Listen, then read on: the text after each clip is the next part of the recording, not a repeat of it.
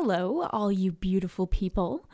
This is Optimistically Depressed, and I am your host, Ruth McMullen. And today I am doing something a little different than what I normally do. I am not, this episode is not me interviewing anyone or having a conversation with anyone. This is just me talking, and something that I've been thinking about doing for a little while. And then today, I actually got a message from a friend an old friend who was wondering if I had any episodes on postpartum depression. And I don't. I haven't had any inter- interviews with people who have, um, where we've talked about it. And it was, it's kind of funny because, like, I, I got postpartum depression. And so, and that, that it was actually uh, postpartum depression that made me realize that I had depression. And then it just kind of never really went away. And then I went on medication, and then that's when I realized that I had depression longer than um, longer than I had initially thought. Uh, you know, it started probably in my teen years, and so uh, postpartum though is like it's a it's a big part of my journey, and so I'm gonna take just a little, uh, not very long, but I want to talk a little bit about postpartum depression and I think in the future, I'm going to be doing more episodes just about um, some of my personal experiences or just some of my thoughts on things and see if that's something that you out there can relate to. Um, and also, I just got to say, if you hear barking, that's because my mm, puppy, Picard, is playing with our cat, Archie. And so it's not uh, aggressive barking, it's playful barking, if that helps make it any less distracting. so, uh, anyway, but I'm going to talk a little bit about some of my experience with postpartum. Um, and I think that this is something that perhaps most mothers who have experienced postpartum feel the need to say before they talk about the way that they felt in postpartum, like with postpartum depression. Um, it's that what I'm about to say does not at all reflect how I actually feel about my children and about motherhood. It's something completely separate. This is not something that I realize this. It's something that not just because just because I feel it doesn't mean that it's true. And I've definitely had feelings of in the opposite direction. You know, so please be mindful of that. And I'm really I, I know that a lot of people come on the show and it's and it's been an incredible experience for these people because of all of you this community that um, we've created where people can talk about these sensitive things and it's a very open community a supportive community where we understand that when it comes to depression or emotions or mental illness a lot of what we feel doesn't necessarily reflect what we know to be true. So um I want I I feel the need to say that. I think that eventually like I think that that's not something that I should feel the need to say. But uh, be that because of the culture that I feel like I need to say it, or just because of myself that I feel like I need to say it, my own insecurities. Either way, I said it. So, for me, postpartum depression, um, I got it really bad after my second child, and um, and I actually had prenatal depression as well. I just didn't know that it was a thing, so I didn't think that it that it was the case. Um, but when I while I was pregnant with my second child, I was incredibly depressed. I um, would, and I, I, I know that I've talked about this on other uh, podcasts where um, I would feel like I would I would just I had such a deep hope hopelessness and I really felt the need to hide it. And so my husband would go off to uh, to work and I would be home with my our our oldest child our first child, and I would put her down for her nap, and she would nap for an hour or two. And then, okay, hold on. I'm closing the door because Picard is just out of control right now. One minute.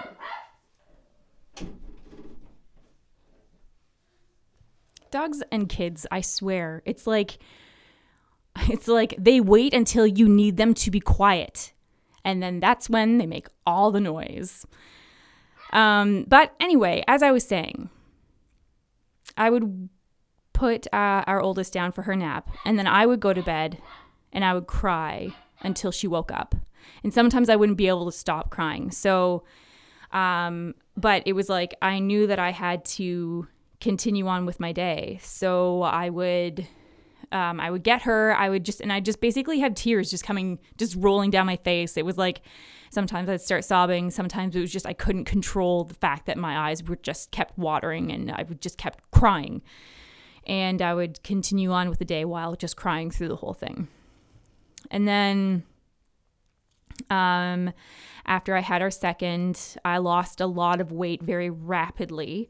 Um, and I definitely had like I one of my actually I would say coping mechanisms or possibly like a defense mechanism is that I act like I'm really happy all the time. And I I don't do that so much anymore. But definitely at that time that was what I did. I acted like I was just really happy all the time. So people would see me and my my oldest and then our newborn and I would be quite thin and they'd just be like, wow, like you're so lucky. And because it's like, you know, you don't even look like you had a kid and you got these two healthy children, which I really do understand that having two healthy children, it, it is really lucky. And I don't want to downplay that.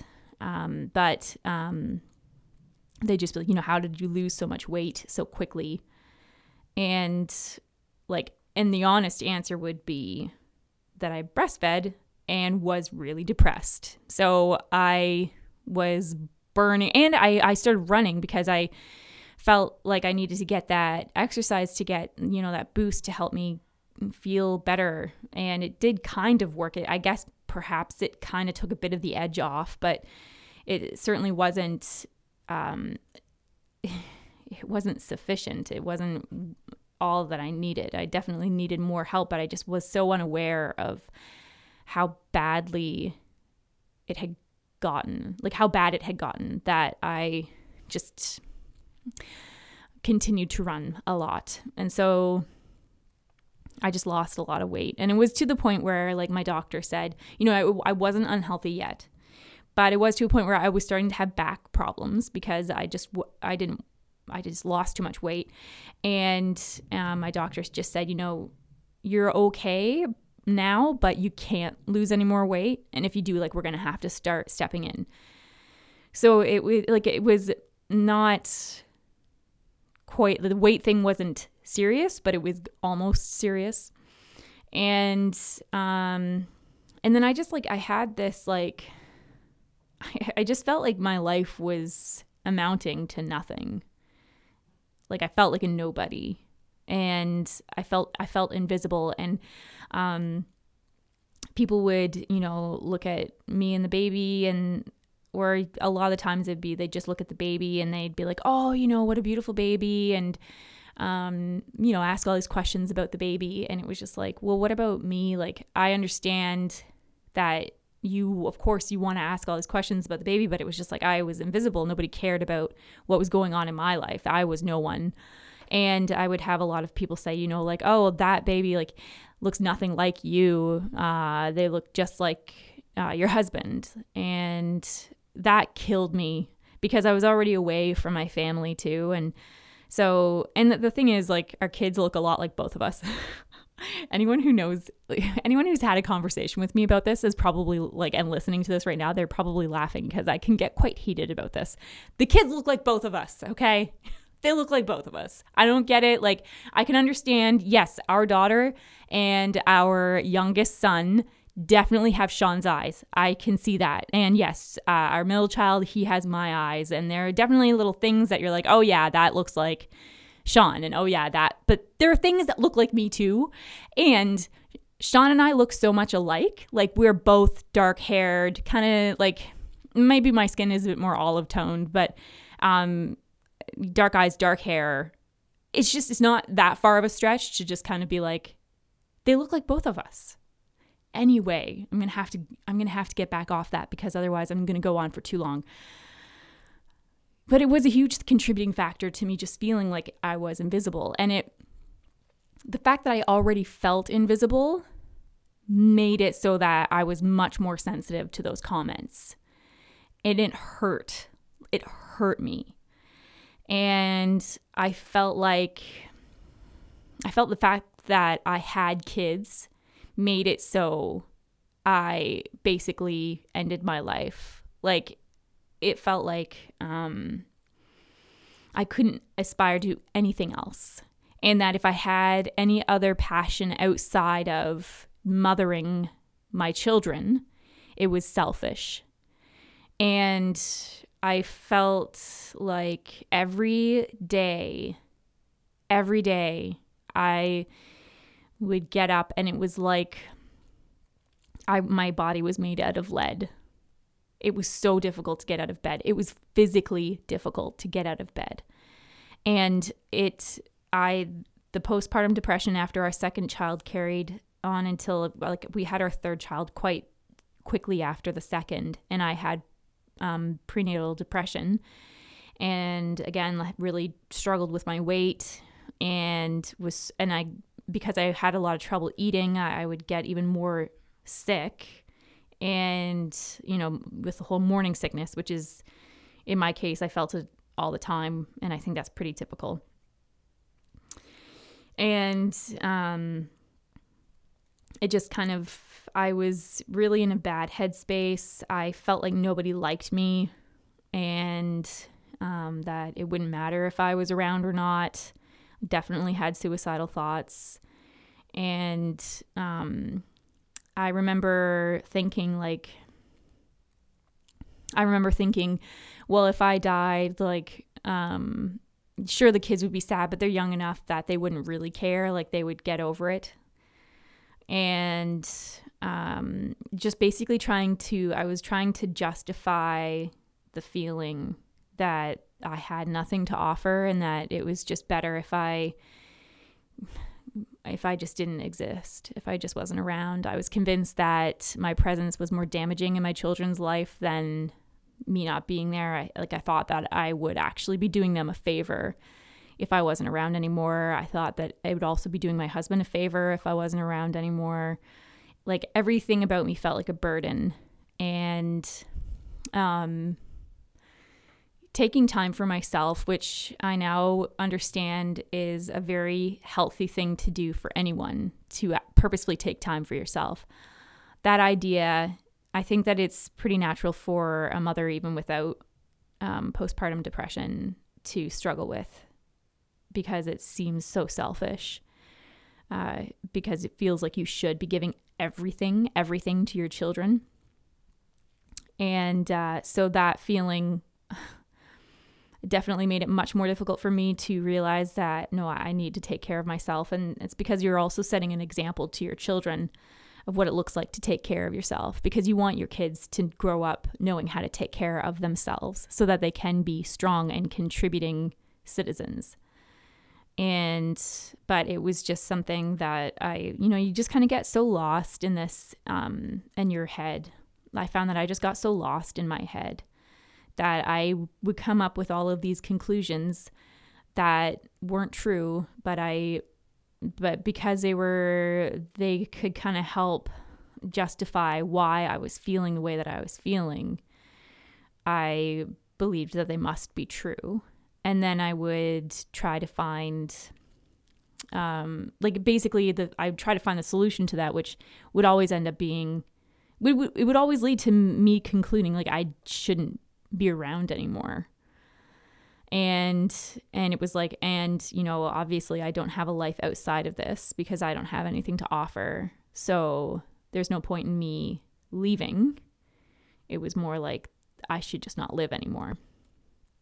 And I like that was a, the biggest thing that I struggled with personally I know that people um, will struggle with different like I know that people will struggle with um, wanting to like throw their kid out a window.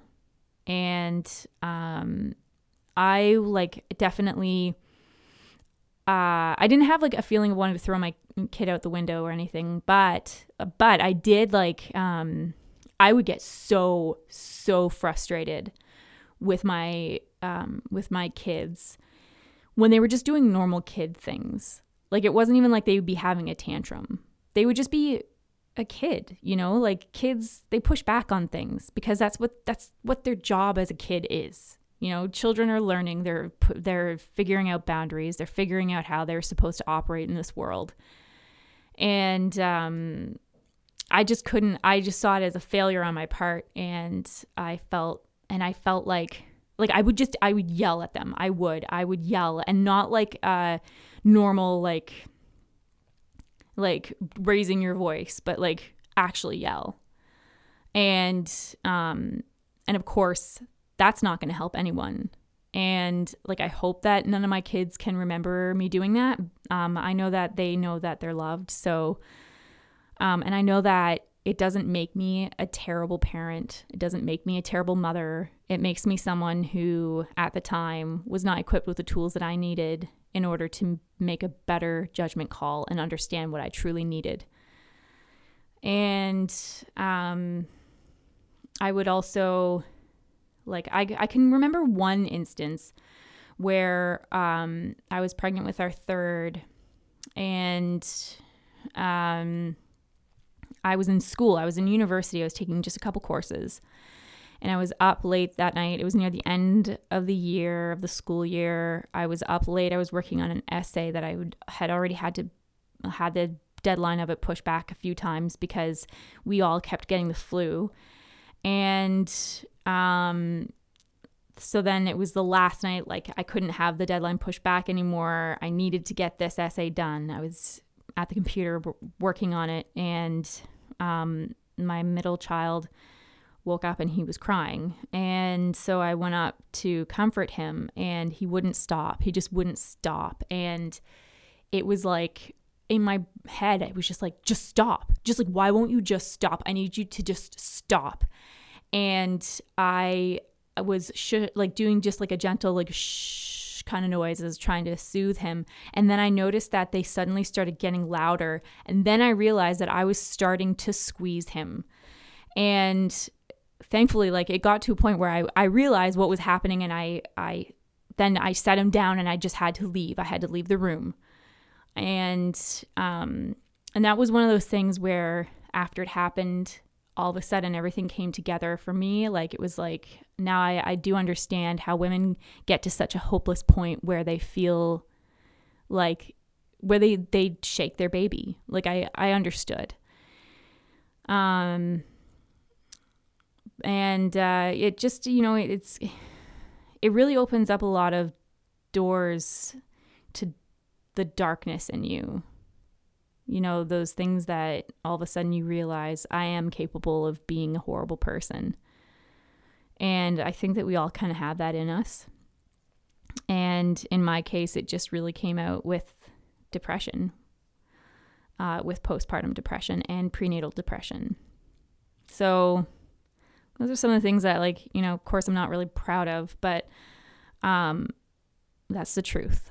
And I know that I'm not alone and I know that if I if I was listening to this podcast a few like 5 6 years ago it would have been so helpful. I would have felt so relieved. So I'm hoping that maybe this can do the same thing for somebody else. If you have any questions or you want to discuss any of this, get in touch with me. I'm on Instagram. I'm on Facebook. Uh, I'm on Twitter, although I, admittedly I don't really check Twitter that often. But find me at optimistically depressed. Uh, you can also go to my website, optimisticallydepressed.com. You can email me through that. You're not alone, and um, if there's any other like ideas for points of discussion that maybe you'd like me to p- potentially cover, I can't say that I would have anything fruitful to say on any topic, but I would, you know, if I have something I could I feel like I can contribute, I definitely will. So, yeah, do that. Thank you so much for listening to me. I hope that this was helpful for you. And uh, just remember that, you know, wherever you are, know that I am here. I'm sitting here loving you. And I'll be talking to you soon.